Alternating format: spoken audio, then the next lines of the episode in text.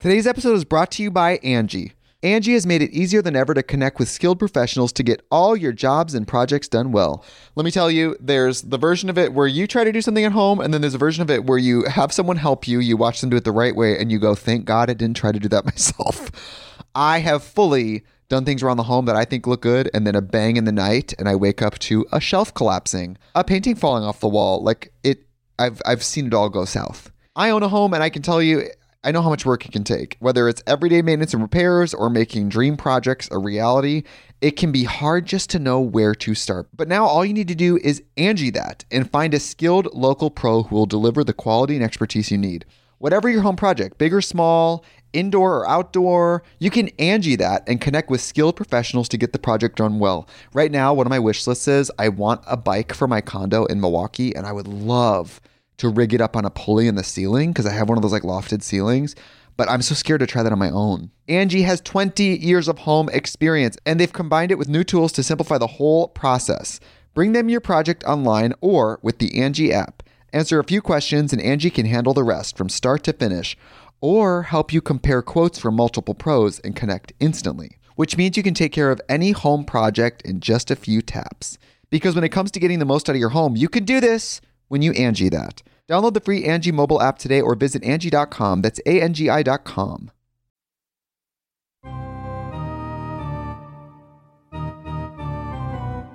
I've got diphtheria crushing my esophagus. I've got Ebola virus dripping from my nose. I've got the leprosy of the heart valve, exacerbating my incredible woes. I want to take my brain out and blast it with the wave, an ultrasonic echographic and a pulsating shave. I want a magic pill for all my ailments, the health equivalent of Citizen Kane.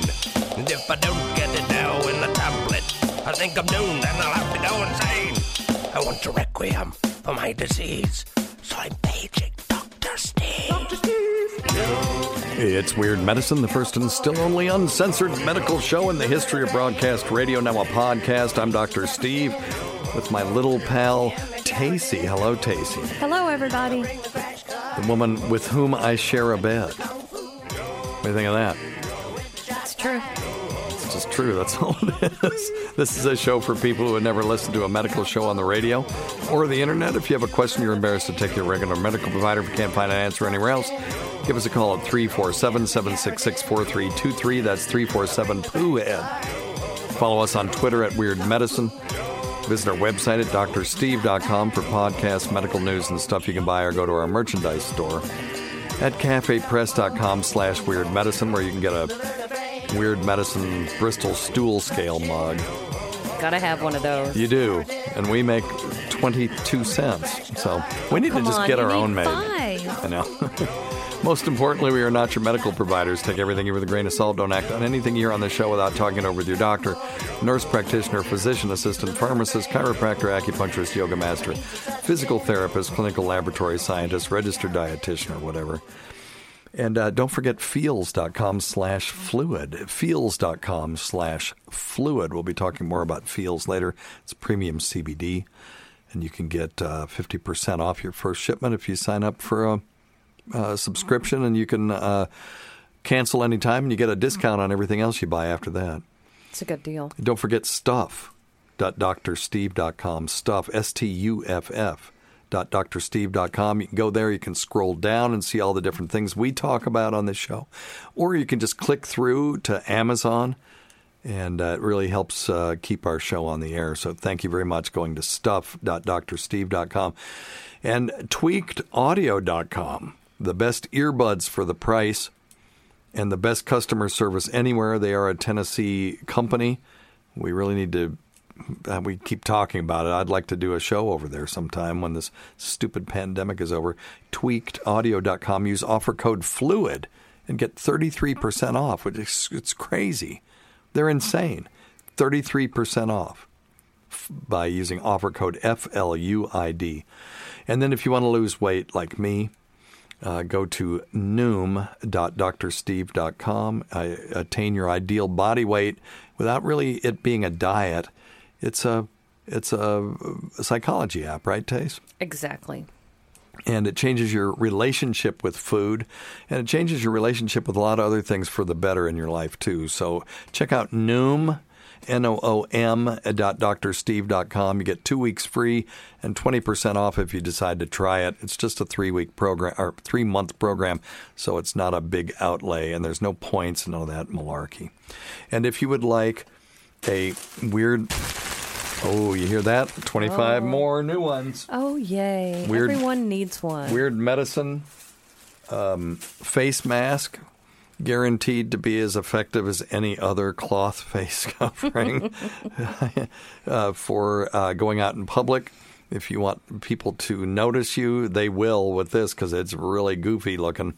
Uh, so for thirty dollars, you can go to drsteve.com. In the middle it's a, of the page, it says "Get every weird medicine show" on a thumb drive, and you click on that. It takes you to PayPal.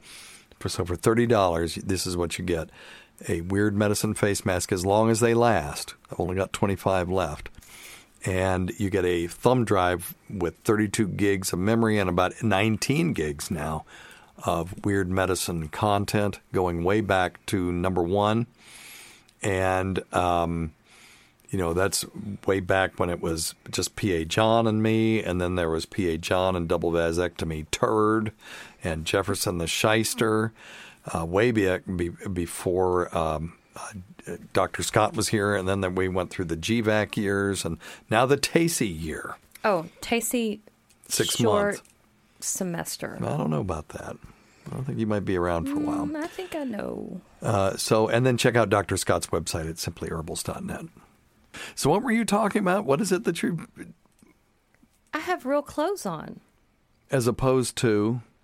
Yoga pants and a t-shirt. Oh, Boy, you didn't just not it. notice. You don't even understand.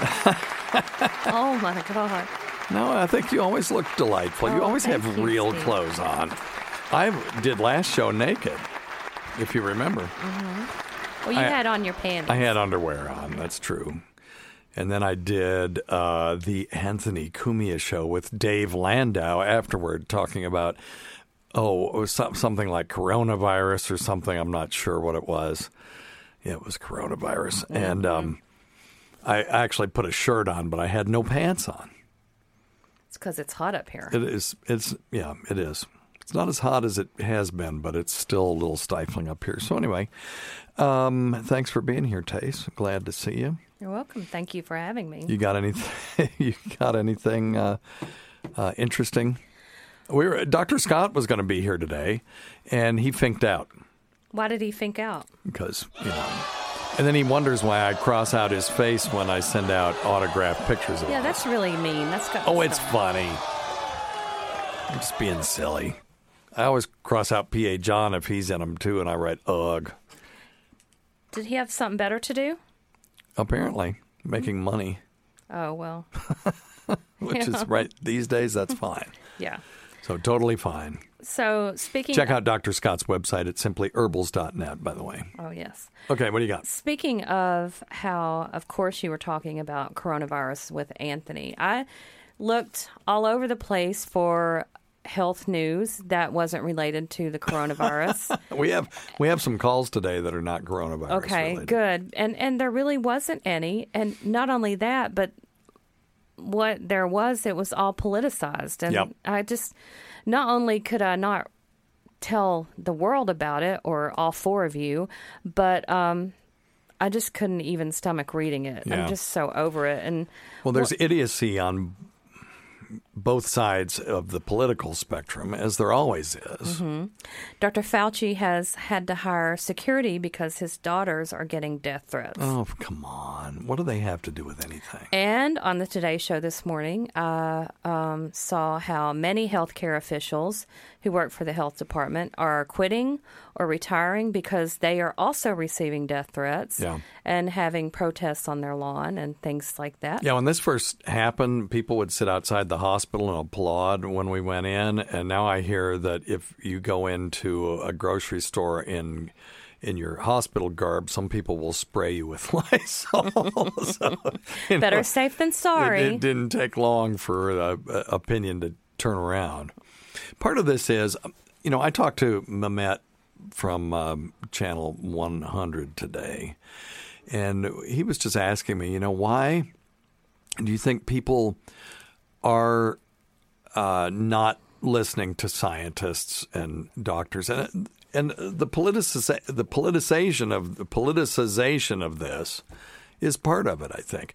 I think first off, we're not emphasizing critical thinking in our teaching and you know with our kids and with each other. We like yelling at each other and finding that thing that we just don't like and then harping on it and sort of ignoring everything else. But um, I think that we, eh, scientists and medical professionals, have not made a good case for us. And w- one example of that is don't wear a mask, wear a mask, don't wear a mask, wear a mask. Well, you have to be So- patient with people because this is a novel virus. no, virus. totally. But you got to be patient with the medical profession too. It- that's what I'm. That's, Oh, that's what, what I mean. Uh, my, I meant, and and so We have never seen science unfold in front of us like this on a 24 hour news cycle this way ever before. and who are these people that has Who are these people? that have the time to go and protest Well, in front of somebody's house Probably people who, or you know, protest in general? Isn't everyone just so sick and just tired? yeah, well, I think, over it. well, a lot of people are not working right now, so they do have time to get out and, and Oh, uh, make their so voices heard. And I, I think, listen, the protest is that is as American as apple pie. Um, you know, that's how this country was formed, actually. But um, th- that aside, I think that um, we haven't made a really good case. And let me let me talk about don't wear a mask, wear a mask, don't wear a mask, wear a mask. So when this thing first started, there were 15, then 30, then 100 cases in the United States, all mostly on the West Coast. So at that time, you know, Fauci and everybody came out and said, don't wear a mask. Because right then it didn't make sense to wear a mask. It was silly for someone in Tennessee to wear a mask when they were 4,000 or however far away that is, 2,000 miles away from the nearest case.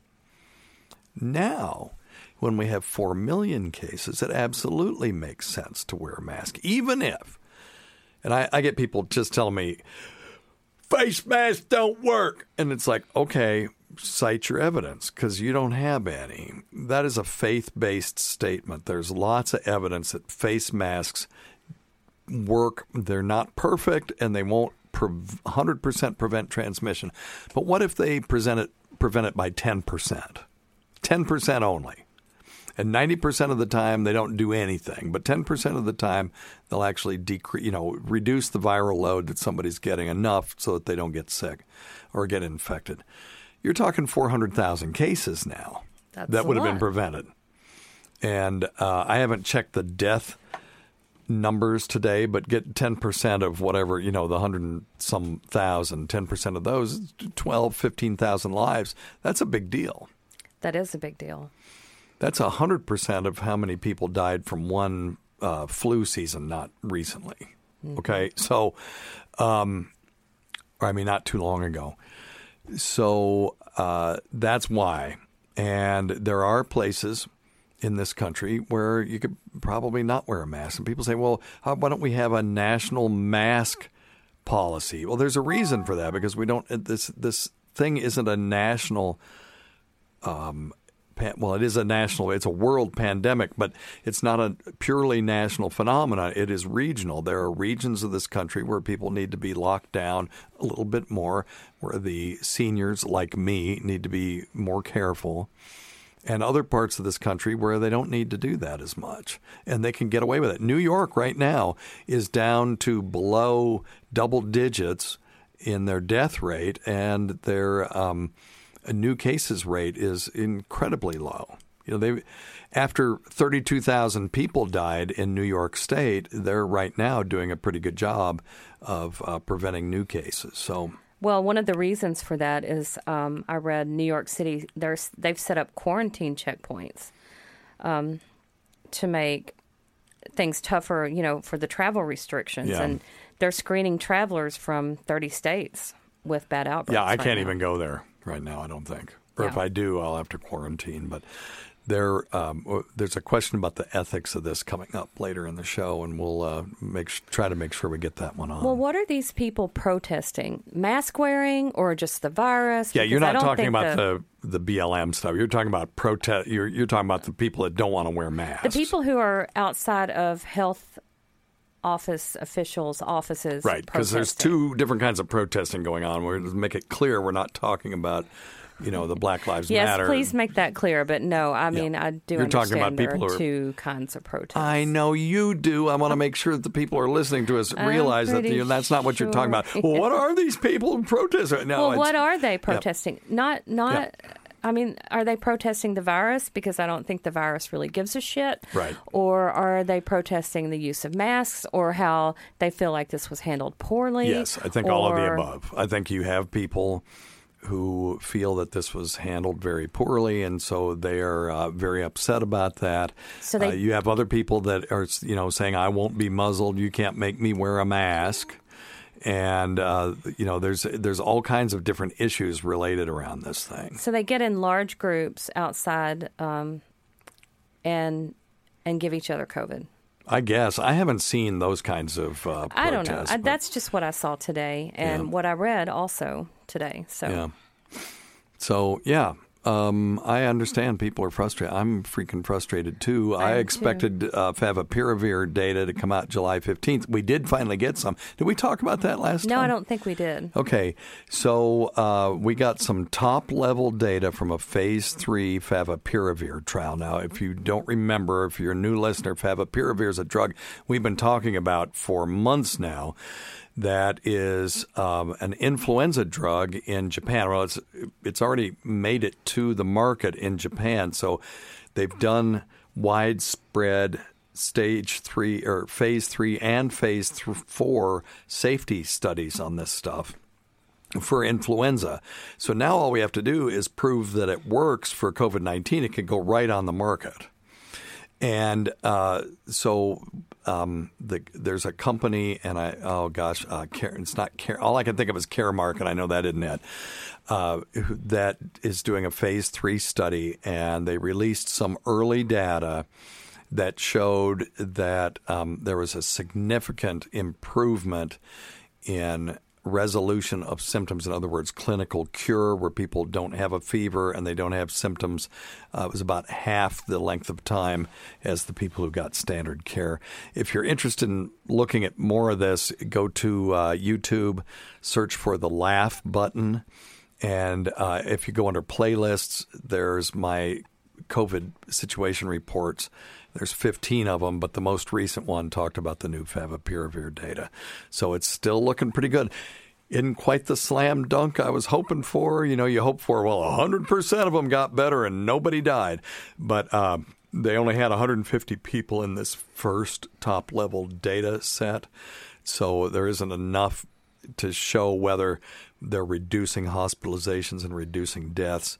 But I'm hoping for the next glob of data to come out any week now. And once we have that, if they can show these people were treated early, which is it's a perfect study for what I wanted to do is treating them early when they have mild disease to see if they progress to moderate or severe disease keep them out of the hospital keep them from dying because if that's the case then then it's influenza and Tamiflu we can pretty much go back to normal if it works well enough and uh, you just take the pill when you get sick and, and isolate for seven days and that's the end of it because right now, I'll tell you, I have a partner who's out. She had some diarrhea and fatigue. And they said, well, that's two of the symptoms of COVID 19. And now she can't come back to work until her uh, nasal swab comes back negative. Guess how long they told her it would be? 10 days. Yeah, 10 to 14 days. So that's some bullshit. And um, I- I've got uh, you know another partner whose husband may have it, and so she's out, and you know we're trying to cover uh, you know multiple hospitals and multiple cancer centers and. Um, uh, see lots of patients, and it's harder and harder to do when they're not letting people come to work, and we can't get the testing done fast enough. Why do we not have fast We do. available We have us. fast testing available. We have huge backlogs because everybody and their sister wants to have COVID 19 testing. Don't blame them. But what we're really doing now is mass screening. And mass screening is a whole nother beast than testing people who are sick and sick only. We were doing that in the beginning, and, it, and we caught hell for doing that because we were missing all these asymptomatic carriers. So now we're trying to do mass screening, but when you're doing it with a polymerase chain reaction test, it's a it, it's a little different. You have to stick a swab way back in somebody's nose. They're, they've got some new, more sensitive ones that they may be able to do it with saliva, but then it's got to go into a machine, and the machine has to detect RNA and then amplify it. Once it sees it, it has to make a copy of the fragments that it sees to build them up to the point where you can then detect it. Okay. Well, I've had friends who have been tested um, in a private lab, Yep. and they found out the results the same day. Yep. Yep. Well, there you go. So do that. They're bigger city people, Yeah. but Um, highfalutin city highfalutin folk. city folk. So anyway, so that's where we are right now. It's still a bit of a cluster, but there is hope on the horizon. The vaccine trials are proceeding apace. I am very optimistic that we'll have a vaccine maybe by October or November. And uh, we, if Favipiravir comes out, it'll be a one-two punch. We'll have a vaccine and a therapeutic that works, and uh, and we'll go from there. And we'll be returning. I'm I'm so confident that we're going to be returning to normal that I am scheduling our Micro Moog Fest in Asheville, North Carolina, at the Aloft uh, uh, Hotel on uh, April 22nd of 2021. I'm quite certain we'll be back normal enough that we can have meetings like that again. Do you feel like they're going to cancel regular Moogfest? Well, they haven't even started. I went to Moogfest's uh, website because they canceled last year's, which ended up being propitious. It was, I, you know, maybe they were looking. They're, you know, Moog is odd. Maybe they were looking into the future, but uh, they canceled it last year, and then just amazingly realized they would have had to have canceled it anyway, so they didn't have to refund as much money and because very few of us had bought tickets that far in advance. I'm a nerd. I bought my ticket a year in advance. But um, I, I went to their website today. It said nothing about 2021. It's still talking about can't wait for Moogfest 2020. You know, so oh, they I hate that when people don't keep their yeah, they haven't touched the website since they canceled it way back in uh, what February of uh, 2019. So, oh well. Speaking of vaccines, Steve, I did. Well, I did not read the article, but I read the headline that said vaccines may not be as effective in obese people. really? Mm-hmm. Well, that's interesting. I guess I should have read that article. Yeah, but no, I didn't no, no. feel Let like me, uh, or you could have told me about it, and then I would have looked it up for you. But uh, vaccines, obese, and obesity. Oh, this one says vaccines cause obesity. That's an anti-vaxxer site. Let me see. Is that what caused it for me? You're not obese. Okay. I know it's not the one. Uh, let me see. The Or the weight of obesity and the human re- immune response. Okay, here we go. I found something in uh, on PubMed.gov. The weight of obesity and the human immune response to vaccination. This is from the journal Vaccine, which is no slouchy journal. This is the journal of record for uh, vaccinologists. And oh, and look who's the writer, uh, the author of this, Gregory Poland, M.D., my professor. Yeah, when I was an intern, the smartest man I've ever met, who is now America's premier vaccino- or vaccinologist. Yeah. Wow. And we're going to have him on the show sometime too. He promised that he would come on as long as I would teach he and his son, or him and his son, how to uh, uh, do a podcast. So there you go. So anyway, uh, the weight of obesity on the human response to vaccination by Gregory Poland says, despite the high success of protection against several infectious diseases through effective vaccines, some subpopulations have been observed to respond poorly to vaccines, putting them at increased risk for vaccine preventable diseases. Well, this was specifically talking about the coronavirus. Understood. In particular, the limited data concerning the effect of obesity on vaccine immunogenicity and efficacy uh, suggests that obesity is a factor that increases the likelihood of poor vaccine induced immune response. So, this would apply to coronavirus vaccines too. Obesity occurs through the deposition of excess lipids into adipose tissue through the production of adipocytes and is defined as body mass index of greater than 30 kilograms per meter squared. So, that's your BMI. The immune system is adversely affected by obesity, and these immune consequences raise concerns for the lack of vaccine induced immunity in the obese patient, requiring discussion of how this subpopulation might be better protected. So, when they vaccinate older adults, of which I guess I'm one now, uh, oh, for, yes. for for uh, uh, um, for influenza, we get a double dose. So they may have to do that for you know our obeso Americans they may also have to get. Oh, how embarrassing! Yeah. Excuse me, I'm going to need. Oh, excuse me, ma'am. We're going to have to give you two doses. Do you remember? Oh, how that, embarrassing! That James Gregory bit where he talked about how he was going on a puddle jumper from uh, one Caribbean island to the other, and the guy was asking people their weights. And he he said, "Why are you asking for weights?" And he said, "Well, so that we can put enough that. gas in the in the thing." He's like, "Well, fill her up." and he said, "I just know so that some woman's going to say, I ain't going to tell him how much I weigh." So, or at least lie about it. Yeah, yeah, and then they're going to you know end up in the ocean. So, all right. I don't know how many times I see um, in some of these Noom groups that I belong to on Facebook. Yep. Uh, women congratulating themselves on actually being the weight that uh, that they said they were. That is on their driver's license. well, all right. You want to take a question? You have anything else? I've got a couple of other oh, things. Okay, yeah, yeah, go, um, go, go, go. We got are, time. Yeah. Well, I mean, I'm not saying they're interesting things. Um, Oh, when have we first, ever been interested? Well, Don't yeah, okay. Former First Lady Michelle Obama talks about low grade depression during quarantine. Apparently, she suffered from it. Sure. I bet. Um, Who doesn't? Yeah, I mean, this has been really hard. I can go to work, and so my life really hasn't. Even though it's scary going into these places and having to hood up and all that stuff, uh, I at least see other people every day. It's terrible. You, on the other hand. Yeah, I hear that word pandemic and my heart just sinks. Yeah. And um, there's absolutely nothing on television. Yeah, they can't make anything. Past 11 o'clock. Yeah. Um, nothing. Oh, I see what you mean. But well, there's there's not going to be anything new for some time. Well, I don't even care. I haven't been home to watch it, but there's nothing worth watching. Is what yeah. I'm saying. Yeah. And I just sit there and stare at my computer and wait on it to ding.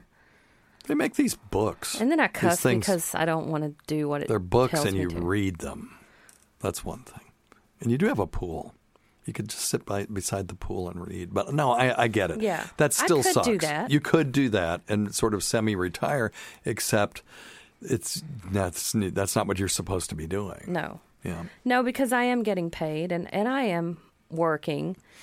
I think the boys are a little depressed too because they just they've lost they lost the whole end. Liam lost the whole end of his junior year, which for me was my best year. It was the least stressful because you're an upperclassman. You don't have the responsibilities of a senior, but you're not a, fre- freshman or a sophomore either. And it's a, such a great year, and uh, he had to spend it basically completely isolated. Yeah. Um, on that same note, another article I read was talking about how kids in LA are going nuts. Nuts. Um, they're going nuts because the bars are closed, so they're having mansion parties. Yes. And a lot of these parties, of course, they're not, um, cor- you know, self self distancing or anything like that.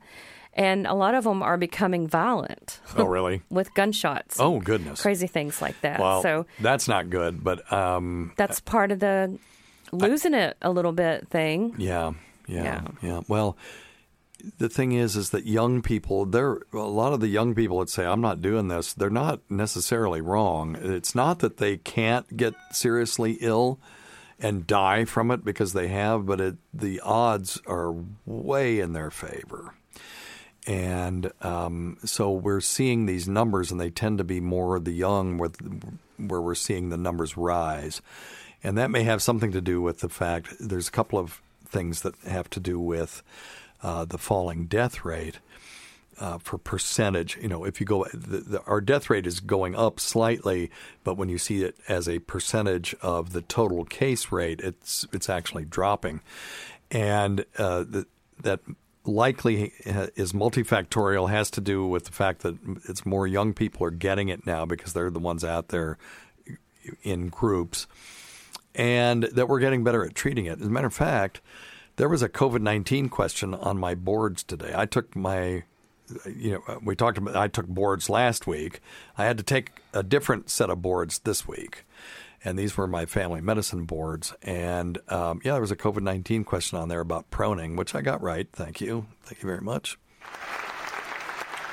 So give myself one of those. I'll give myself, oh, you know what I ought to give myself? Give yourself a bill. There you go. Yep. Um, because the kind of boards I'm taking for family medicine, you know immediately when you when you answer a question if you got it right or wrong, and it's got a little commentary. So if you got it wrong, you can learn something from it and it was about proning people. So, uh, if you don't know what that is, when you have someone who has got no symptoms, but they have low blood oxygen, in the beginning, they were just sticking these people on the ventilator, right? Or giving them BiPAP, which is a bilevel positive airway pressure ventilation, which where you put a mask on and force air down their throat, and then, it, but the, the BiPAP particularly uh, was making aerosols in the room and probably enhancing the spread to healthcare workers. And then we used to give them um, breathing treatments. And the breathing treatments, these nebulizers, you breathe in and you breathe out and you blow these nebules mm-hmm. around and you're coughing and stuff.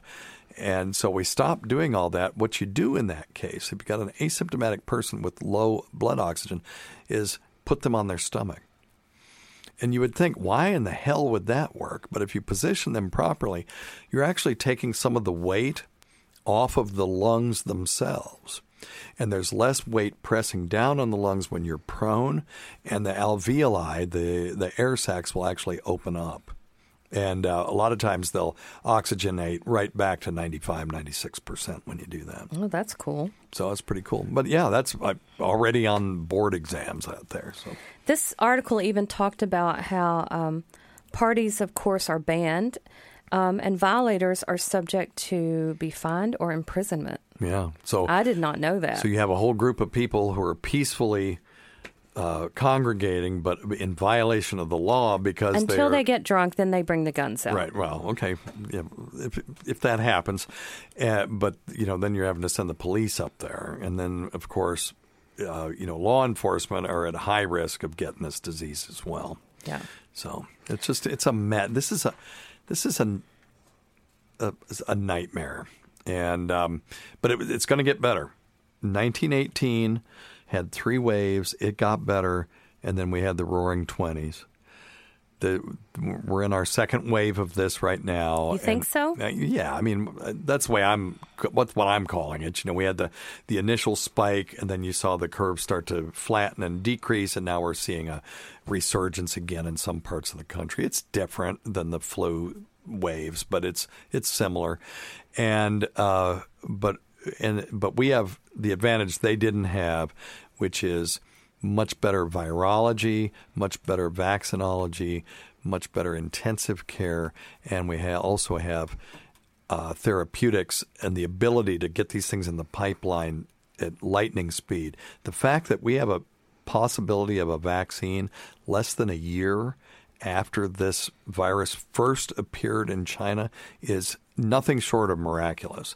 And it's not a real miracle, it's a modern scientific miracle because the people that are, are doing this really are they're magicians, but they're just using science you know, and it's it's beautiful. This Moderna vaccine is the craziest thing. We talked about it a little bit. The Moderna vaccine is just a strand of RNA, and you and uh, messenger RNA. It's not a, a virus protein like a normal vaccine is. This is an instruction set.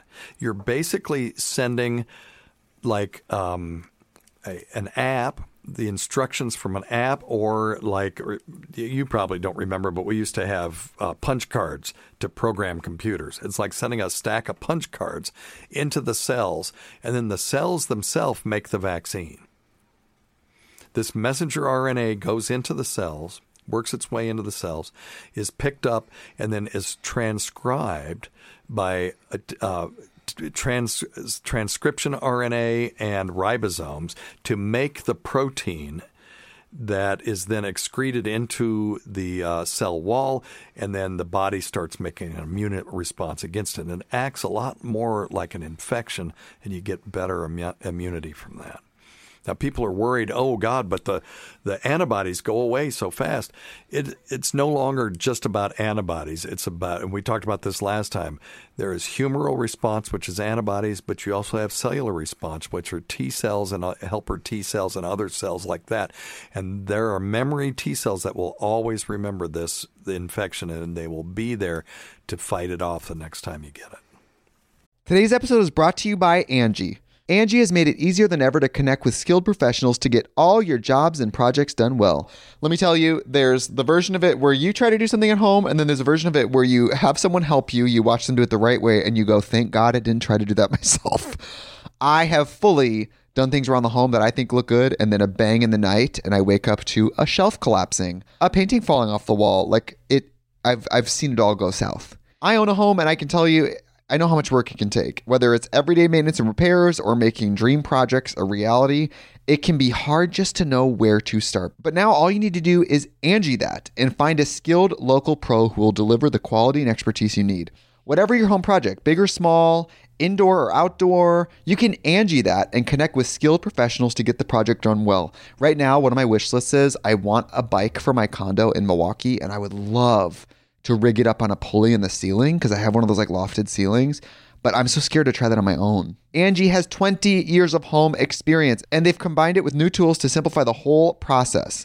Bring them your project online or with the Angi app. Answer a few questions and Angi can handle the rest from start to finish or help you compare quotes from multiple pros and connect instantly, which means you can take care of any home project in just a few taps. Because when it comes to getting the most out of your home, you can do this when you Angi that. Download the free Angi mobile app today or visit Angi.com. That's A-N-G-I dot com. So do not fear. Okay? Not fear. One more thing. Fear is the mind killer. Um, Apple and Google's COVID 19 tracking system to be debuted in a new Virginia app called COVIDwise. When you know, we heard about this back in I know, January, but it kind of disappeared, so and it's interesting because again on Facebook, been spending a lot of time on there. Excuse me. Um, so a lot of my Facebook acquaintances mm-hmm. have put yeah. Don't call them friends. Long um, little thing on what do you call it? Facebook message. I don't know, saying. Um, if you decide to be a part of this tracking, please unfriend me, delete me from your phone, oh delete God. me from, and it's All just right. like, come on. Um, but and it's always well, the people you would suspect that would see. Would do you have your? You don't have your iPad with you, do you? Yes, I do. Okay, uh, look up Singapore chip tracking because I heard about this, but I haven't read any hard information about it. That in Singapore they're actually going to be putting a chip under people's skin to track them to do contact tracing, and so the the hypothesis is that if you have this, you can trace everyone that this person so you, you find someone that is covid-19 positive you put them in the system and then you can go bing bing bing bing bing you can see everyone that that person came close to. Speaking of which with that with I, with deadly accuracy. I, i've been seeing a lot of end of time posts as well. Yeah. Okay. Well, so those we're are also all, in the end of times, and every I, generation thinks that they're in the end times. You one know, of them that is definitely true. One of them will be right sometime at some point in the future, particularly when our star decides to become a you know a red giant. That that generation that has that last perfect day, they'll be the right ones. But if you go back thousands and thousands of years, every generation thought they were the last. So So I have, um, I did pull Did up you find something? Singapore chip tracking. Okay, what do you got? Well, I don't want to read it. Yes. Well, there's a bunch of things. Here's one that says not a tracking device. Singapore authorities clarify details. Okay, then what is it? Well, it looks like a video, and we can't do that. Okay. Let me see. well, that's pretty much all it says. It's not a tracking device. Minister in charge of the Smart Nation Initiative, Okay. Vivian Bubbleba, said on Monday. And then that's all it says. It's a YouTube video. You can look at it. Okay, that's okay. like. Singapore building wearable tracking device for citizens because phone based COVID 19 tracking isn't good enough. Okay. So But Singapore is developing here, a are we? wearable tracking device that will reveal if citizens come into contact with COVID 19 infected people. We are developing and will soon roll out a portable wearing wearable device. Okay, so it's not the, they're not it's not the number of the beast, folks. They're not uh, injecting it under their skin. We're developing and will soon roll out a portable wearing device that will achieve the same objectives as Trace Together, but will not depend on possession of a smartphone. If this portable device works, we may then distribute it to everyone in Singapore. You know what else freaks people out? It's just out? contact tracing. That's all it is. Cashless society. That freaks people out. Yeah, well, I I think it's a good idea. Well, I just don't ever have it, so Right. When when have you had cash never. It's or like a, checkbook? It's like a, I'm the keeper of your a checkbook, and I don't think when I get cash. right. I know. I hear I hear the same things. I'm cool with all of it. Bring me the cashless society. Bring me the tracking chip. I'm good. just put it in me. Let's yeah, go. I'm ready. okay. Let's just do it. All right. Number one thing, don't take advice from some asshole on the radio. the days on the uh, podcast or FM radio the other day, and I figured I'd give you a call about the first time I went to Japan, Tokyo, and visited the. Okay, so he's talking about our bidet discussion. Okay. which I have my bidet going and I love it. Although um, it, it was a little trickier on mine. It's kind of goes off to the side, so I have to wiggle around and stuff. I've got to fix that to figure out how to get it to s- shoot straight down the the old um, Star Wars uh, channel. you Poop know. shoot. Yeah. Or yes, there you go. I was trying to. Anyway. We went to the train station, or the Marriott across from the train station downtown uh, Tokyo.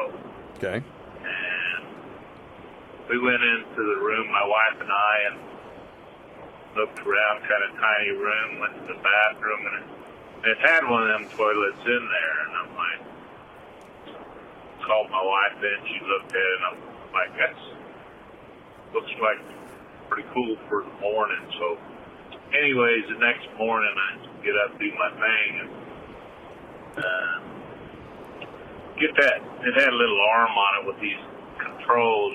Yep. Uh, I pushed it, set it for to hit the keister instead of since I don't have a jai it would have knocked me in the nuts. But uh, then I pushed the little green button and I heard this motor going. This this rod was coming out of there and it uh, stopped and then fired a shot right dead center of my keister.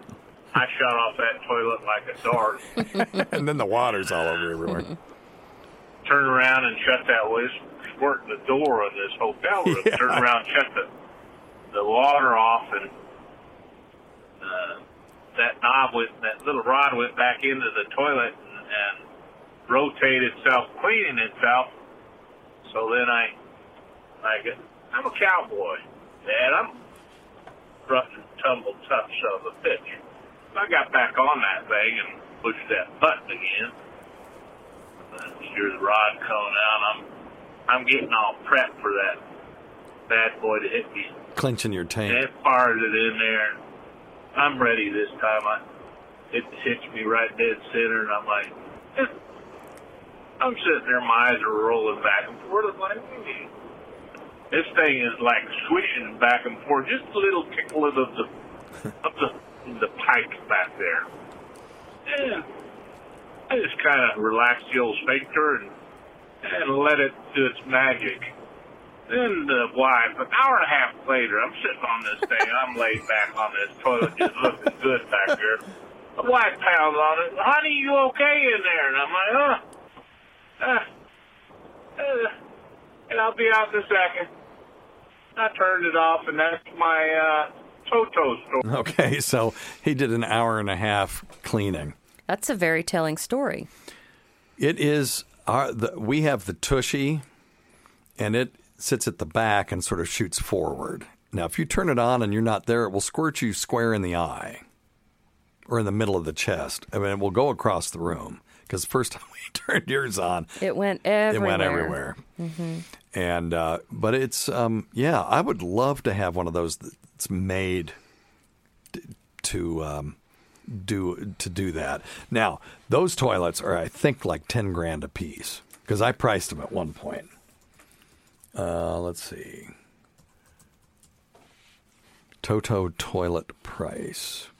Oh, okay, only five thousand dollars. Now they have a Toto washlet, which is four twenty nine, which looks like it's a toilet seat. You know, the seat part that's got the thing built into it. And uh, oh wow, they've got here's a seven thousand dollar Toto, but I want the toilet. I want the toilet with all of it built in, with the lights and all of that stuff. You know, That would be nice. it would be nice. All right, our computer is uh, shitting the bed. Oh, over there here. you go. That's Okay, good. Yeah. All right. Okay, doke. Well, thanks for the bidet story. Hey, Dr. Steve. Charlie from Western Maryland. Uh, my wife recently was diagnosed with acute hypertension, Okay. uh, just out of the blue. Uh, she was at her OB visit in May, and her blood pressure was 106 over 68. okay. Uh, this past Thursday, it was like 260 over Oh. 160 Oh God. uh, which you know went to the emergency room and got some meds for it. Um, she's 41, uh, five foot one, 108 pounds. She runs six or ten miles a day, uh, six days a week. She's super athletic. So I guess what happened? Like, what could be the possible cause for like sudden onset uh, high blood pressure? Yeah. They gave her medicine. You know, it's in line now, um, and she wants to get off the medicine as soon as possible because it's making her really tired and lacking energy. Yep. Um, but we don't know what the cause was. We're working on getting. Well, that is for the primary care or even a cardiologist to figure out. Acute hypertension. Um, it, I mean, it's possible that it was just her time to start having blood high blood pressure issues, and her body's system just shut down to the point where uh, she had this insane what we call stage two hypertension. But uh, I would, you know, I would ask several questions. Is she what medications is she on? Because every once in a while, you'll get a an interaction between medications that can cause something like this. Was she started on a new medication? Was there anything that she took? What was her blood work like? Were there were her kidneys okay? Uh, was her sodium and potassium okay? Because those things can give you clues to things like um, there's um, you know renal artery stenosis, which is narrowing of the artery going to the kidney. So the kidney is in charge of high, of your blood pressure. You'd think the heart would be. The heart is the engine, but the kidney really is the controller. So if you decrease blood flow to the kidney for whatever reason, what's it going to do? It's going to think, oh no, this person's blood pressure is too low. I need to increase their blood pressure. And it will do that. And it will keep increasing it until it sees the blood pressure that it thinks that it needs to see because it has no way to detect that you've uh, narrowed the the uh, blood supply, so, or, or you know decreased the blood supply to the kidney. So there's a whole protocol for this. Things that can cause, besides genetics and overweight and uh, and medications, you know, sleep apnea can cause it. Like I said, kidney problems, any problems with the adrenal glands. There are thyroid problems, and uh, birth uh, oral birth control, different cold remedies. Like you know, if she had allergies and she took some Sudafed every once in a while, you'll see somebody come in with a really high blood pressure from that. So let us know what they find out. There is a method to figuring this out. Now, whether you want to know if it's acute or chronic. So how would you figure that out, Tase? Keep taking it. Keep taking her pressure to Yeah, see. yeah. Keep taking the blood pressure, and then decrease the medication. If You it know- if it if she decreases it and comes off of it, and her blood pressure goes back to 106 over 60, it was an acute event, probably caused by medication or some short term problem. Uh, if it uh, remains elevated, however, she now has chronic hypertension, and it's more likely to be genetic than anything else. Sounds like she couldn't be doing anything better. right. Yeah, she's doing everything right. Yeah. So um, you can't beat your genetics sometimes. And uh, there are other things. There are there are a couple of hormonal things. There's a there's a weird little tumor called a pheochromocytoma that actually releases um, hormones that can increase your heart rate and and markedly increase your uh, blood pressure. But we usually see that in 80 year old little old ladies and stuff. We don't see that in somebody young like her. But anyway, they would do a urinary catecholamine and some other studies like that to uh, determine if you know is there a secondary cause for this. All right. Hello. So uh, I had a question about COVID and uh, your thoughts on workplace environments that are not safe, spaces you know where people can't open windows, and there are people continuously testing positive for COVID. Um, what your thoughts might be around people, for instance, saying or faking that they have COVID symptoms to get Ooh. time off from work to try to avoid being in that unsafe space while still you know, hopefully keeping their job past 2020 and hopefully maintaining their health past this year to get to the next year. Um, what uh, what you thought about that type of strategy to buy time to get to a point where we would have a vaccine or even better treatments, since the longer you can avoid getting sick, the better your chances are of surviving. And, and I really hate to put you on the spot with this, but I'm curious about a, a doctor's thoughts around the ethics that surround this Yeah. issue. Well, Uh, you know what the ethics are. You wouldn't be asking about it. you know, on, on people and workers. But People seem to be risking their lives daily to keep their jobs. yeah, Um, but there's that is too. Is this um, the type of thing that's absolutely forbidden for doctors? Or if if strategy could save someone's life, is it Yeah, no. a doctor should even consider? Yeah, it, okay, so the ethics of it is that we can't falsify data. Uh, you can, I, I can't, in good conscience, have you come to me and say, "Look, my workplace is unsafe. Can you tell my employer that I have COVID nineteen so I can get out of going to work?" That I can't do. But what I can do is talk to your employer about making their workspace more safe. Now you can go to the CDC.gov and put in COVID 19 employer information for office buildings. And there's a whole slew of things that they can do. And you can complain to HR too if you really feel like your area is unsafe. I have friends in um, air traffic control circles, and they've done a really good job at making their workplace a safe place to work, even though they're cooped up in a really small environment and cooped up together. So you have to evaluate the the the building.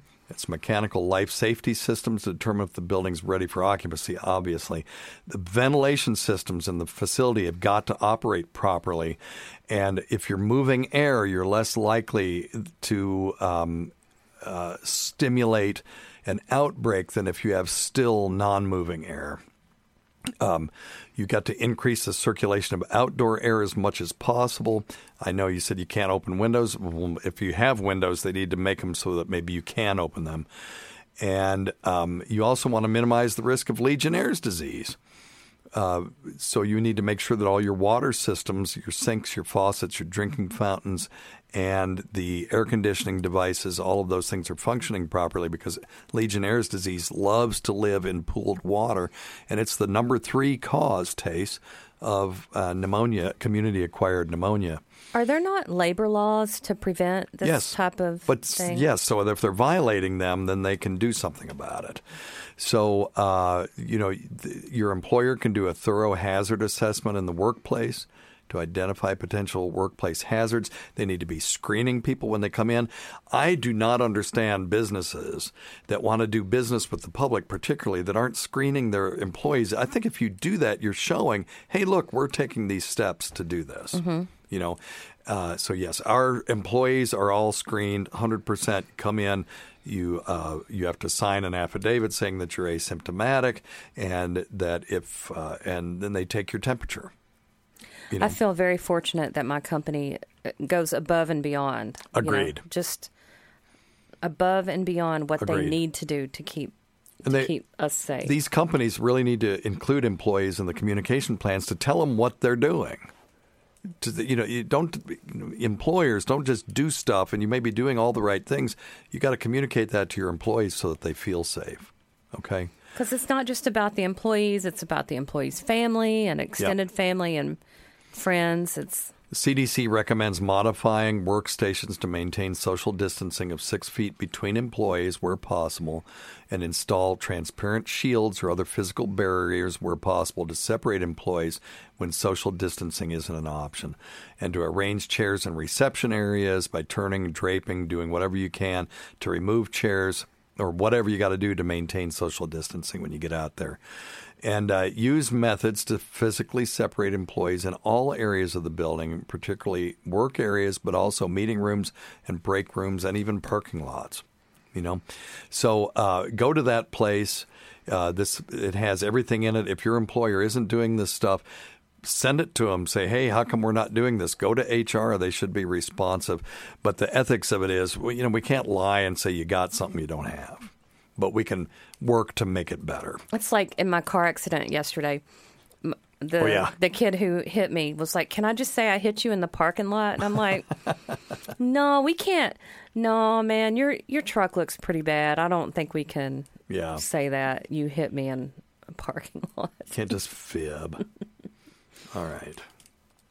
But he he tried. So okay, there you Dr. go. Steve. I finally got the results for my coronary calcium score. I had that done a couple weeks ago. It was a bit of a hassle, but um, it was just because of COVID and trying to schedule stuff. Um, anyway, they my doctor had um, diagnosed hyperlipidemia, uh, Good. ele- elevated LDL. I mean, not good. I think it was like at a 140, 145. And anyway, I, I got that down to about 100 or just, just under 100. Hey, good by job. Excellent, my excellent. diet, cutting out the cheese and the dairy um, so often. Uh, anyway, the the calcium, total calcium score was a 61, and they put me in the percentile of uh, 75, 75th percentile. I don't know what that means. And then they broke it down to the, the different valves, heart valves, and uh, the left main artery zero, and then um, left anterior descending was 25. The circumflex was three. The right coronary artery was 33, and posterior descending was zero. Um, and the other vessels were zero. So Okay. uh, they said I was good until uh, I'm 55, 10 more years Yep. from now. So I guess I'm just going to keep uh, keep doing what I'm doing. Uh, Okay, that sounds good, man. So he has one risk factor, which was hyperlipidemia, if I heard him right. And uh, you want to do the calcium scores. Um, it- look, this insurance doesn't pay for this yet, but most of the time they'll do these on off cycles during uh, CAT scans. It's a very low dose CAT scan. You go in, and it takes literally um, three minutes to do.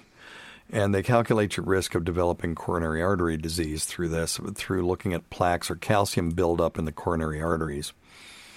So um, it's it's calculated based on the amount of plaque that they see on the CT scan, and then they convert it to a percentile rank based on your age and your sex. So the result from your cardiac scoring is usually sent to your doctor, and his was 60 something. So 1 to 10 is a small amount of pla- plaque.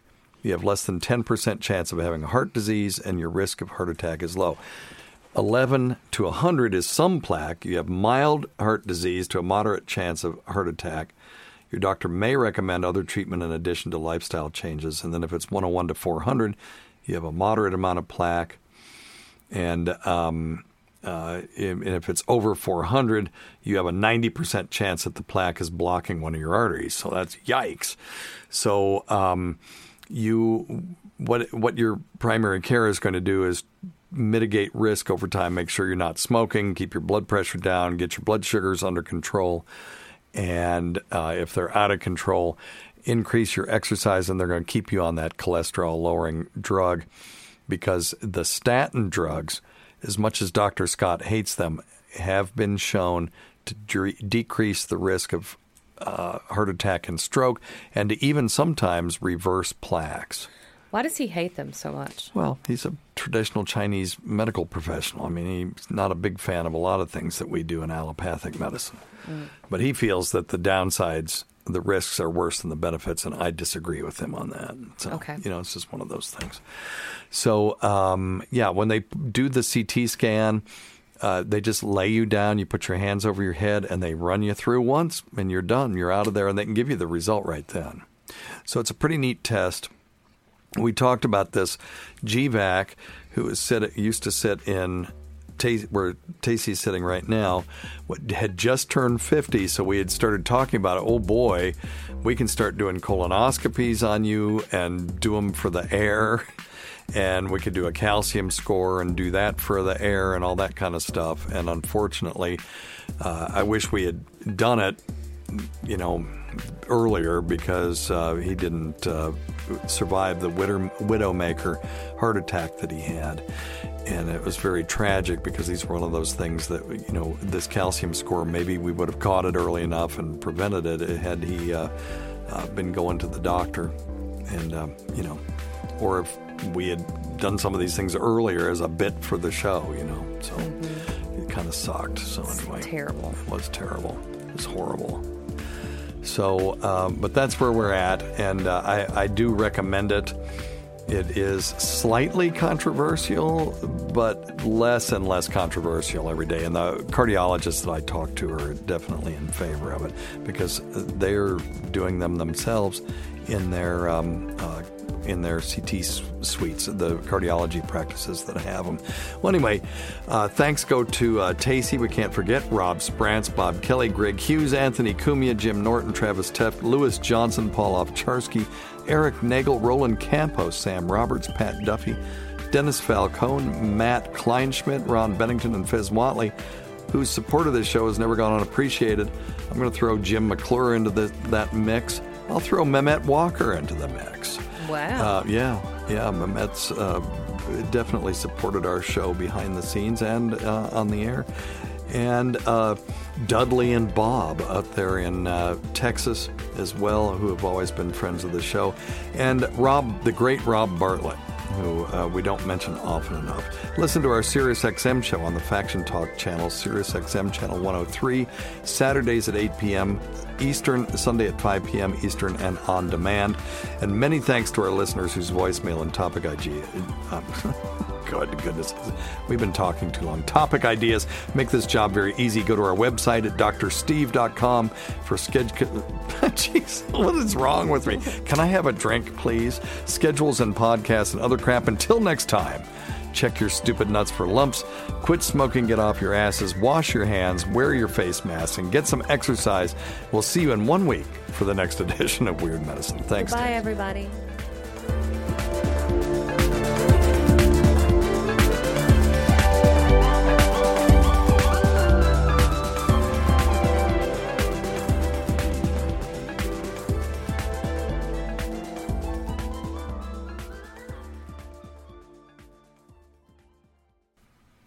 Oh, and my niece Holly. She likes getting a shout out. Hi, Holly.